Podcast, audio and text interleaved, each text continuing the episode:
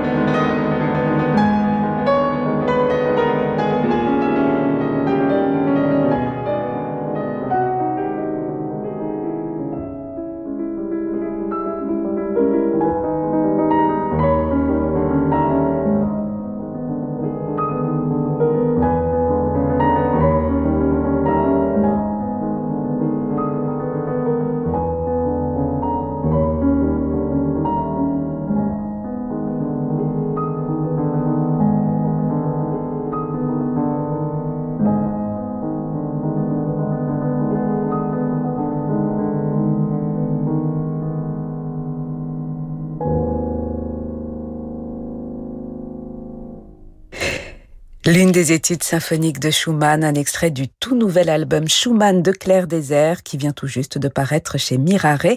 Claire Désert qui sera prochainement notre invité dans le journal du classique. L'Or Maison sur Radio Classique. L'Opéra Comique vient donc de dévoiler sa prochaine saison, celle de l'année 2022, dont nous avons déjà évoqué les temps forts toute la journée sur l'antenne. La dernière saison d'Olivier Mantéi, son directeur, qui dans quelques semaines prendra ses nouvelles fonctions à la tête de la Philharmonie de Paris. Alors comment vit-il ces moments, la révélation d'une programmation qu'il confiera finalement à quelqu'un d'autre, à son successeur? C'est la première question que je lui ai posée lorsque je suis allée le rencontrer à l'Opéra Comique. On l'écoute. Oui, j'espère que quelqu'un d'autre en sera très content comme je le suis moi. D'ailleurs, euh, les indicateurs euh, de réservation sont assez incroyables hein, pour la période. Après une crise comme celle que l'on a traversée, euh, en une semaine, on a des niveaux de réservation supérieurs à ceux de 2019. Donc c'est très encourageant, c'est très bien pour toute la profession. De la même manière que le Fidelio qu'on présente aujourd'hui sera quasiment plein. Donc voilà, on est déjà rassuré après toute cette période de voir le public euh, présent et euh, enthousiaste malgré le, le pass sanitaire. Après, bien sûr, une dernière saison, après 15 années euh, dans une maison, c'est toujours difficile. C'est d'ailleurs pour ça qu'il faut, qu'il faut toujours provoquer son départ et, l'anticiper pour mieux le préparer, parce qu'on s'attache à des maisons comme celle-ci. on a un métier qui, qui demande beaucoup d'engagement affectif, de passion, et donc on finit par s'enraciner dans des, dans des lieux qui euh, ont eux aussi besoin de respiration, d'autres visions, d'autres apports. Donc c'est euh, une très bonne chose. J'avais de toute façon décidé de quitter euh, l'Opéra Comique en 2023, de pas faire de troisième mandat. Et je suis sûr qu'il va y avoir un nouveau souffle très positif. Et l'opéra comique a été euh, très actif pendant la pandémie. Il y a eu de, nombreuses productions qui ont été maintenues pour le streaming, euh, pour la captation. Dans quel état sortez-vous euh, et dans quel état sort la maison après cette crise et après ces expériences? Renforcée en interne, parce que collectivement, on a fait face à des situations très difficiles, puis on a maintenu l'activité, on a quasiment fait tous nos spectacles. Donc euh, on a appris à discuter plus rapidement, on a appris à négocier plus rapidement, euh, à, surmonter quelques procédures un peu lourdes parfois, et avec des, très beaux résultats. Et je crois que le public est resté. Il était même très nombreux sur les plateformes. Donc c'est peut-être aussi pour ça que nous le retrouverons là maintenant.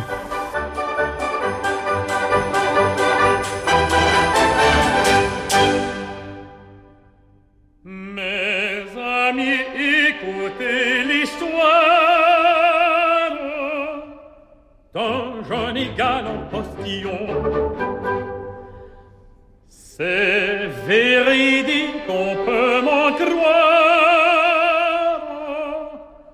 et connu de tout le canton. Quand il passait dans un village, tout le beau sexe était ravi, et le cœur de la plus sauvage galopait en croupe avec lui. oh, oh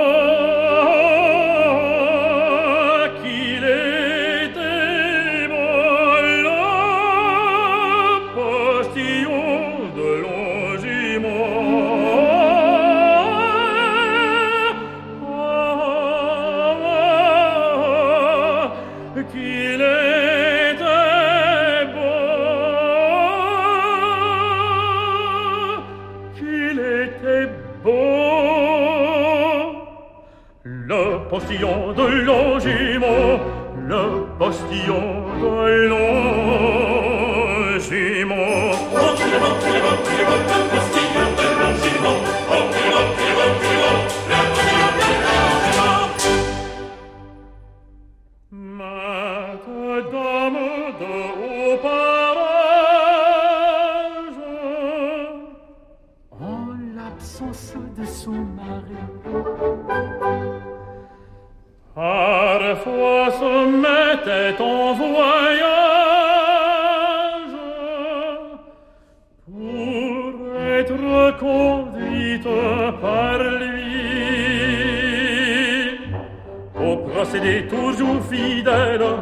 savait qu'à doigt postillon, s'il versait parfois une belle, ce n'était que sur le gazon.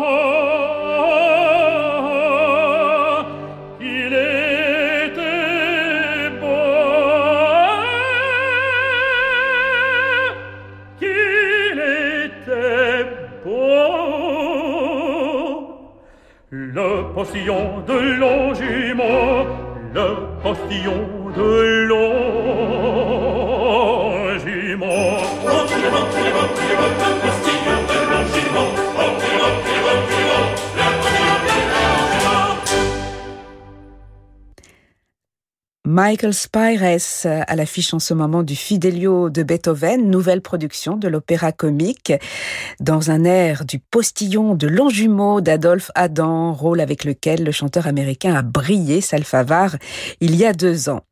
Alors Michael Spires fait partie de ces artistes, chanteurs, chefs ou metteurs en scène qui constituent une sorte de famille de l'opéra comique, euh, comme c'est le cas également de Sabine Devielle, Stéphane Degout, Raphaël Pichon ou encore Marc Moyon, que l'on retrouvera en 2022 dans cette maison qui cultive finalement un esprit de troupe. C'est ce que m'a confié Olivier Mantéi.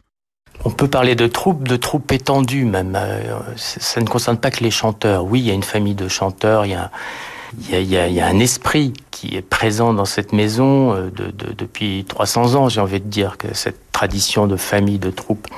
Et là, mais c'est pas seulement les chanteurs. En effet, il y a les chefs d'orchestre. Euh, là, cette année, il y a Louis Langret, il y a Raphaël Pichon, il y a Laurent Campelonne qui dirige Roméo et Juliette bientôt. Ce sont des artistes, par exemple, qui, qui sont là euh, assez fréquemment, au moins une fois par an. Et puis des metteurs en scène aussi. On retrouve euh, Christian et Valérie Le Sort, qui ont connu des heures de gloire ici, avec, avec de nombreux bris. Parmi les chefs, il y a aussi euh, Julien Leroy que l'on retrouve, il y a Christophe Rousset qui revient aussi, il y a Laurent Pelli, il y a Lilo Bord. En fait, cultiver cet esprit de troupe, de famille, non seulement c'est la raison d'être de l'opéra comique, mais en plus sur chaque production, on gagne énormément de temps. Les équipes techniques, les équipes du théâtre connaissent les artistes, les artistes se connaissent entre eux, ont envie de travailler entre eux. Alors bien sûr, il faut que l'alchimie fonctionne pour qu'elle se reproduise correctement. Et donc ça fait, je pense, gagner non seulement beaucoup de temps, mais ça fait des étincelles artistiques parfois.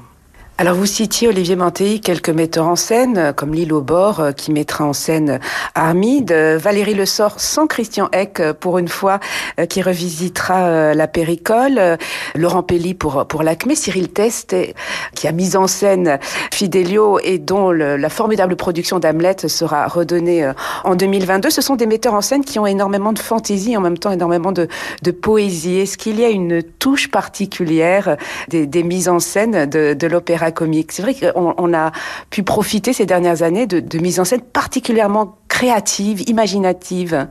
Oui, tout en respectant le texte. Ça, c'est une constante qu'on a essayé de se donner, ne pas réécrire les opéras, mais en même temps les ancrer dans, dans un temps présent, y apporter quelque chose de plus d'un point de vue euh, psychologique, d'un point de vue du récit parfois, et surtout de l'émotion et de la, la représentation visuelle. Mais sans transposition. On est dans l'histoire, ce qui se passe avec Fidelio. En effet, on est dans un univers euh, carcéral contemporain.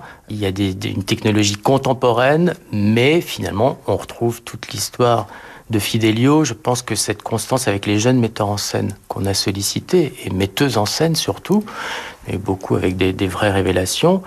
Valérie Le par exemple, euh, qui a fait ses premiers opéras ici, je pense qu'il y a toujours ce souci, l'amour de l'œuvre en fait. C'est des metteurs en scène qui aiment la musique, qui aiment l'œuvre qu'ils vont jouer. Ce n'est pas un fardeau. C'est-à-dire que l'opéra peut être un fardeau, euh, surtout l'opéra comique, partie euh, parler, c'est assez compliqué à mettre en scène, c'est assez compliqué pour les chanteurs à les jouer. Et là, tous les metteurs en scène ont ce point commun, c'est qu'ils aiment ce répertoire.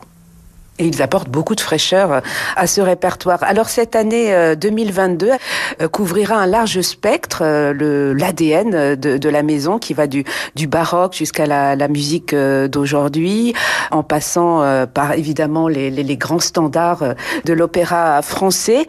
Et c'est une programmation qui nous fera beaucoup voyager. On, ira en Espagne avec de la zarzuela baroque, on ira en Inde, on ira en Chine, on, on ira au, au Pérou. L'opéra, c'est c'est l'évasion et puis ces voyages dont on a été privé finalement depuis un, an et demi, euh, de pouvoir les vivre sur scène, c'est quelque chose euh, d'important, Olivier Mantéi. Oui, on va même aux États-Unis, on va même en Syrie. Alors vous pourrez me dire, euh, formidable, c'est après nous avoir privé d'autant de voyages, voilà qu'on voyage cette année. C'est bien évidemment le fruit du hasard. Hein. Je n'ai pas pensé la programmation en termes de voyage aussi long, mais je suis content de voir en effet que on va voyager autant cette saison. On a mis en avant les opéras français, comme d'habitude. Pour une première fois, on a une zarzuela. Euh, on n'avait pas fait ça depuis un, long moment, avec Vincent Dumestre et Omar Porras, donc euh, c'est une nouveauté. Toujours les ensembles et le répertoire euh, baroque ou classique, c'est le cas de, de l'Armide de Gluck qu'on va faire avec Christophe Roussel, île bord. Bien sûr, les grands tubes toujours présents comme la Péricole ou l'Acmé. Mais il y a des curiosités, il y a des nouveautés. Il y a un opéra chinois, Madame Whitesnake de Zulong, qui est une reprise qui a été créée euh, en 2010, je crois, donc récemment, qui est en fait le, point de départ d'une collaboration avec la Chine.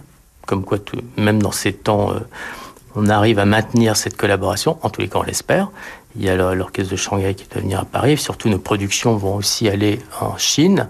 Je ne sais pas s'il sera plus facile pour eux de venir que pour nous d'aller là-bas et à quel moment, mais en tous les cas, c'est un programme qui s'étale sur quatre ans, donc euh, je pense que les choses seront revenues dans un ordre qui nous permettra cette collaboration. Et on finit avec une curiosité, une comédie musicale, La petite boutique des horreurs. Euh, petit signe de départ, comme ça, mais euh, voilà, on est un peu décalé, mais c'est ça qui est formidable, c'est que même décalé, parce que c'est une comédie euh, américaine que, que l'on connaît, une que l'on a vue à la télévision, au cinéma, euh, une histoire de plantes carnivores. Mais on le fait avec les chanteurs de la troupe. On retrouve Marc Moyon, par exemple, Judith Fa, dans un répertoire inhabituel pour eux. Et le balcon et Maxime Pascal, qui, euh, à l'opéra comique, passera donc de Stockhausen à Alan Menken. Voilà, et le duo Valérie Le Sort, euh, Christian Eck. Voilà, alors là, il s'agit bien sûr de marionnettes euh, grandeur nature, euh, géantes. C'était une œuvre totalement composée pour eux. Qui fera suite au cabaret des, des horreurs. Voilà, on est dans le même registre qui leur va très bien.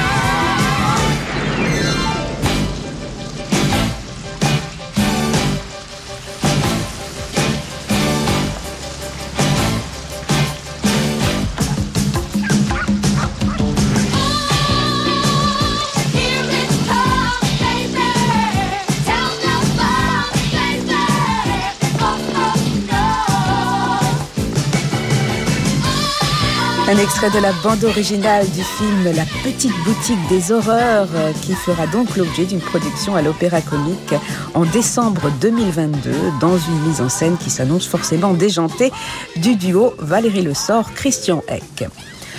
Une touche de comédie musicale américaine, donc l'année prochaine, Salfavar, et puis de nombreux rendez-vous destinés au jeune public.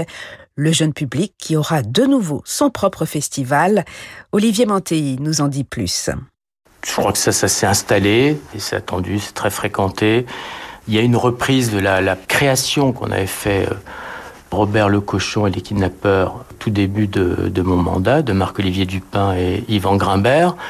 Voilà, c'est une vraie réussite, donc je suis content qu'on reprenne ce spectacle. Et puis la maîtrise populaire, qui œuvre comme chaque année avec bonheur qui essaie même son travail, puisqu'on va être associé à la Coupe du Monde de rugby pour former des jeunes sur les, neuf territoires qui, qui concernent cette Coupe du Monde, pour préparer des jeunes à chanter, danser les hymnes nationaux et sportifs. Alors vous disiez euh, tout à l'heure, euh, Olivier Mantéi, que le public euh, visiblement est, très friand de, spectacles vivants. En tout cas, les réservations se passent très bien pour l'opéra comique.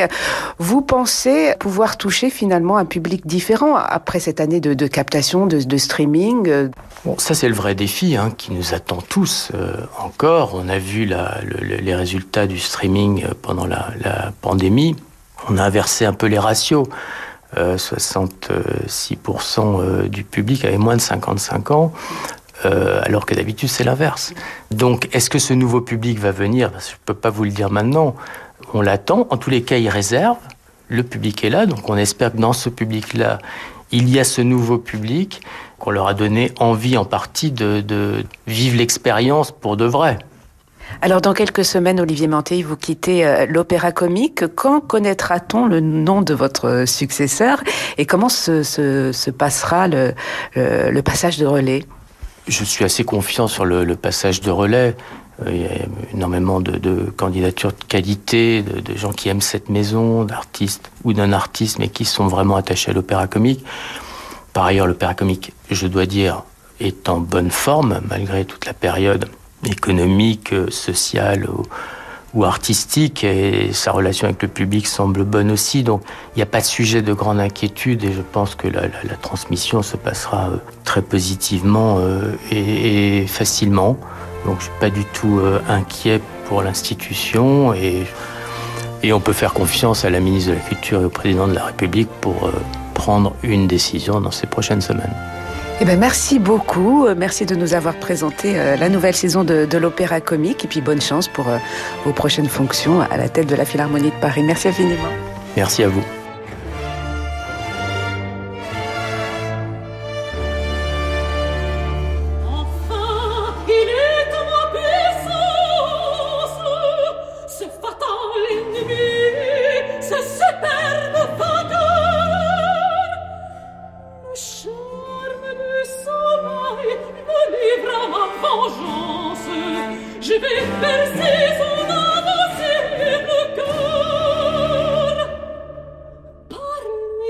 captifs sont sortis d'esclavage, qu'il éprouve toute malheur.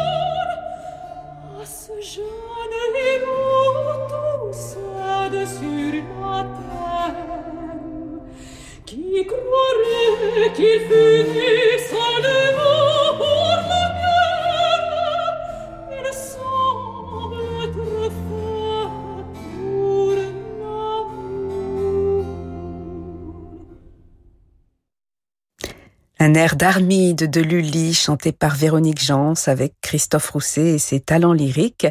Ils se retrouveront justement en novembre 2022 à l'Opéra Comique pour une nouvelle production d'Armide mise en scène par Lilo Bord.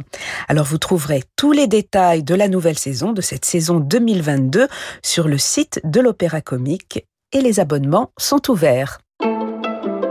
Nouvelle génération de Thierry Lériteau avec le Figaro. Bonsoir Thierry. Bonsoir. Alors ce soir, une voix diamantaire taillée dans la perle de l'Orient. Oh, mais que c'est joliment dit, l'or Eh bien oui, le ténor dont nous allons parler ce soir nous vient bien de la perle de l'Orient, Shanghai, tel que certains voyageurs aiment aujourd'hui à la nommer en référence à l'une de ses tours les plus célèbres. Yu Shao est né dans la province de Zhejiang. Pour être précis, c'est au sud de Shanghai, une province que l'on considère comme l'une des capitales mondiales de la soie. Et pour continuer à filer les métaphores, puisque vous m'avez si merveilleusement ouvert la voie, eh bien je dirais que cela n'est peut-être pas étranger à ce soyeux qui caractérise le timbre diamantaire, comme vous disiez, du jeune ténor. Il suffit d'ailleurs, pour s'en convaincre, de prêter une oreille à ce délicat duo intitulé L'humble papillon de nuit, extrait du timbre d'argent de Saint-Saëns dont Yu Shao fut sans conteste l'une des révélations lors de la recréation de l'ouvrage sur la scène de l'opéra comique. C'était en 2017 finesse du timbre, douceur des phrasés et un français qui laisse rêveur, surtout lorsque l'on sait que Yu Shao est arrivé en France quelques années plus tôt seulement sans savoir parler un seul mot dans notre langue. Et pourtant, il s'impose depuis comme l'une des valeurs montantes du chant français, ce qui n'a pas échappé à l'opéra comique. Et non, la salle en a d'ailleurs fait l'une des jeunes étoiles de sa nouvelle troupe Favard, et c'est sans surprise, mais surtout avec un plaisir non dissimulé que l'on retrouvera Yu Shao, place Boileau, dans les mois à venir. Pas plus tard qu'en décembre, il sera Tybalt dans Roméo et Juliette de Gounod, et en 2022, il participera à l'ouverture de saison avec Hamlet d'Ambroise Thomas, où il incarnera entre autres Marcellus. Puis en avril, ce sera sur une autre scène, mais dont il est tout autant familier, celle de l'Opéra de Bordeaux, où il remporta en 2018 le premier prix du concours lyrique Bordeaux-Médoc, aux côtés d'ailleurs d'une chanteuse dont je vous avais déjà brossé de portrait il y a un peu plus d'un an, l'égyptienne Amina Idris. Preuve s'il en fallait tirer que la France est une terre d'accueil privilégiée pour des chanteurs lyriques, aujourd'hui finalement originaires du monde entier. Hein. Et oui, et c'est encore plus vrai pour Yu Shao, arrivé chez nous dès 2008, presque par hasard. Il n'est pas né dans une famille de musiciens, son père était amateur de voix, mais rien ne semblait annoncer que Shao ferait carrière dans l'opéra. L'amour du chant, c'est dès la maternelle qu'il se déclare, racontera le ténor, mais c'est sa tante qui se fera fort de convaincre ses parents de l'inscrire pour le concours d'entrée du conservatoire de Shanghai, dont il sort diplômé en 2008, donc à l'âge de 21 ans. Cette même année, figurez-vous, le conservatoire d'Aubervilliers organise des auditions à Shanghai pour des étudiants chinois boursiers. Yu Shao tente sa chance, sans y croire, mais il est pris. Trois ans de perfectionnement à la Courneuve et le voici choriste à Radio France. En 2012, il intègre la chapelle Reine-Élisabeth et affine son art aux côtés excusés du peu d'un certain José Vandamme. Et c'est en toute logique eh qu'il se présente en 2014 au concours Reine-Élisabeth dont il sortira lauréat. Dès lors, sa carrière d'école, il intègre l'atelier lyrique de l'Opéra de Paris, participe à de nombreuses productions en son sein jusqu'en 2016, puis commence à voler de ses propres ailes. Celle-ci l'amène sur les rivages de l'opéra comique français, où son chant agile, léger comme les ailes d'un papillon de nuit, n'a manifestement pas fini de nous faire voyager. L'humble papillon de nuit une étoile, dont l'éclat le ciel sans voile. Vainement il prend l'essor pour voler vers elle. Il tombe et s'élance encore, l'air manque à son aile. L'amour qui passait par là,